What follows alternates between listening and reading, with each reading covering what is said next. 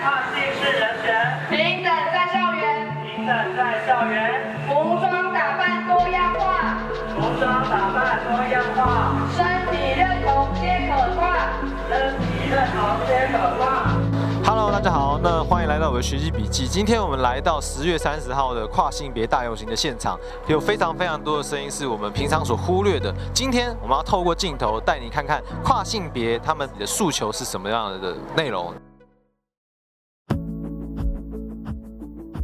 其实是因为我朋友都是在那个，就是这种跨性别组织在担任职位，然后我今天就是来参加一下这样子。就是其实去年第一年办的时候就知道了，但是原本对于这个的了解还没有很多这样子，因为就是觉得本来就是都会参加同志游行嘛，然后去年就是同婚合法通过这样子，所以其实更觉得应该要其他更弱势的议题应该更被看见这样子。一方面是我自己身边 的朋友就是跨性别这样子，对，以及我原本就对于性别议题是感兴趣的，那同时也是我自己的论文也是做相关的，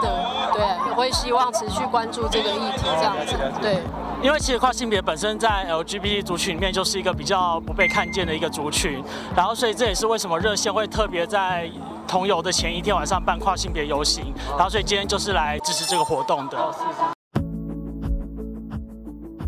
跨性别的困境，我觉得应该是大家对于他们的异样的眼光吧。就是比如说，大家可能会对这种游行啊什么的，他会就是有些人会比较反观一点点。对。然后困境的话，工作上面也会有一点困境，因为就是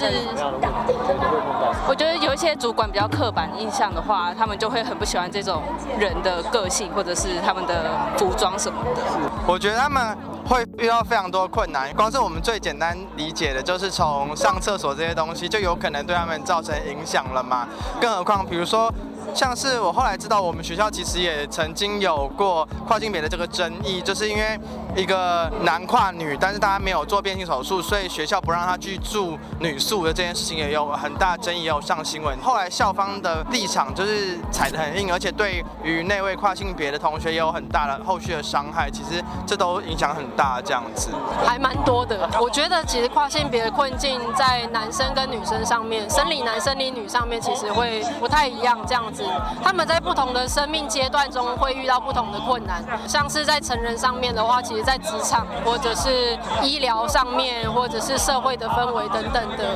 那还有他们的扮装，就是他们自己能不能做自己的这件事情，其实是每个人情况不太一样的。而且其实他们的困境也会跟着他们 自己的社会经济条件，还有资源环境等等的，会有不同样的影响。这样，跨性别的困境主要是在于说，一方面是社会对于他们的不了解嘛，然后再来是跨性别这个族群，他比较特别是，他想要变男生，用男生的身份生活；变女生就会用女生的身份好好生活，所以他们很难形成他们的族群，很难形成他们的一个对自我认同这样子，会需要更多这样子的活动来为他们发声。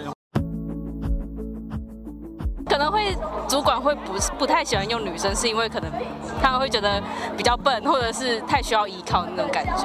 对，但我现在没有遇到比较严重的。 性别刻板印象一定会有啊，就包含说这些歧视啊，或者是像是一些，比如说我自己本身就是比较阴柔特质的人嘛，那可能在工作场合也会问说，你是不是喜欢男生啊？什么？那在一般可能还好，可是在工作场合，你可能就会觉得这东西对你来讲是有点压力，因为你并不一定想在职场就是被出柜或者是怎么样等等。我觉得这个影响都蛮大的。因为我自己个人是比较中性的打扮，其实我过去曾经在医院实习，那我觉得有一个 蛮有趣的经验是，我那时候要去实习之前，其实是有刻意留意我自己的发型，不能太短。对，就是其实也不见得社会上面真的会每个人对我是会有什么样的评价，或是会有什么样的质疑等等的，还是会受一些氛围的影响，而我自己可能会有一些担心。我觉得还是会跟我遇到的人有关，就是有的人的确会有一些偏见的存在，那有的人 可能会蛮友善的，其实很正常啊，同志都会被歧视了，更何况是跨性别呢？可能台湾社会已经开始认识同志了，因为同婚合法化了。可是对跨性别还是一无所知。他们上一年的主题是看见跨性别嘛，然后这次是大家一起来跨嘛，然后主要就是一个跟社会对话，然后让社会看到跨性别的一个机会。 这是第2届的跨性别游行啊，那其实我觉得大部分姐妹其实还是很害怕，就是站在这个街头，还是不太敢来，对，不敢曝光啦，对，所以觉得说还是要来站出来，对。因为本身是跨性别，然后加上去年其实是第1届，然后我没有参加过，因为我去年在工作中度过了，就想说来参加看看，对啊。因为我就是筹备的义工，然后我也是跨性别这样子，所以我觉得对我来说就是一个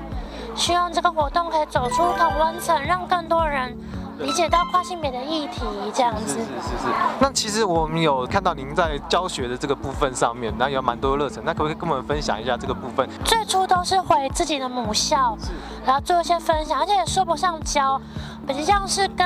同学们互动。对象不一定是比你小的学弟妹，可能是比你大的在职专班的学姐们。所以我觉得我会用比较是分享的角度，因为同时会让自己的个人经验跟一些理论。 理论上的东西就是交叉，我觉得这样可以增加大家的吸收度，而且也容易让大家有更多的思考空间。这样子，像我头发是留很长啊，可是留长发的话，其实在求职这方面，其实我觉得会造成蛮大的限制跟阻碍。那有些人会觉得说，你的性别是那个性别，你为什么要留长头发？困境的话。 遇到什么样的困难，多少都会有例如你的声音跟外表有出入的时候，别人会投以异样的眼光，这是最普遍常会发生的。像是如果有时候你拿证件还没有换证的人，他们会有身份证的那个跟本人有差异的部分，性别，对啊，都是困扰，其实还蛮多的。 我觉得性别友善厕所应该还是，就是说像一些可能比较大众的百货公司啊，其实也不用说界定一定是跨性别，任何男性女性都可以上。我觉得这个厕所的设置是非常棒，但比较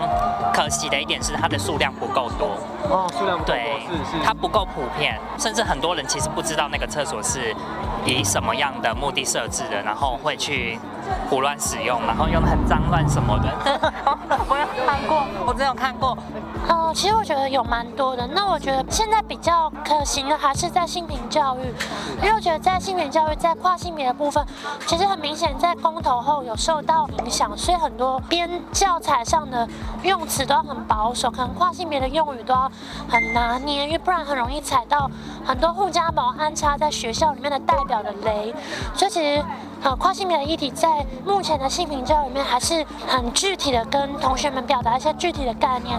特别是在国中到高中这个阶段，其实很考验老师个人对跨性别议题的认知，所以我觉得这也是我们后面可以再努力的部分。因为时间的关系嘛，那有没有什么想要对我们观众可以说的话，或是想要对这个族群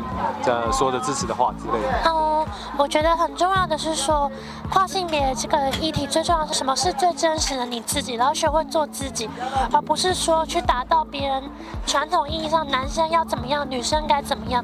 做自己啊，做自己。对，因为没办法，因为你不管怎么样都有人说话啊，对，就是你只好就做好你自己，因为你做自己，你不需要别人去认同你，你只要自己开心就好。哇，这也是非常多，不论是性别者或是跨性别者，都很欠缺的勇气啊。做自己要非常有勇气。 同时，你必须要知道一件事：做自己不需要别人认同，你问心无愧就好了。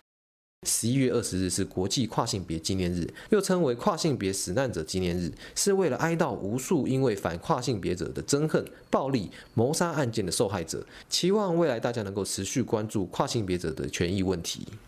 Hello， 大家好！相信啊，在今天节目结束了以后啊，你对这个议题应该会有更深一步的了解。就像其实是我们之前做功课跟深入人群了以后啊，都有不一样的发现。今天如果我们有一天成为社会少数的时候，也希望有人同样的为我们去发声，并且持续关注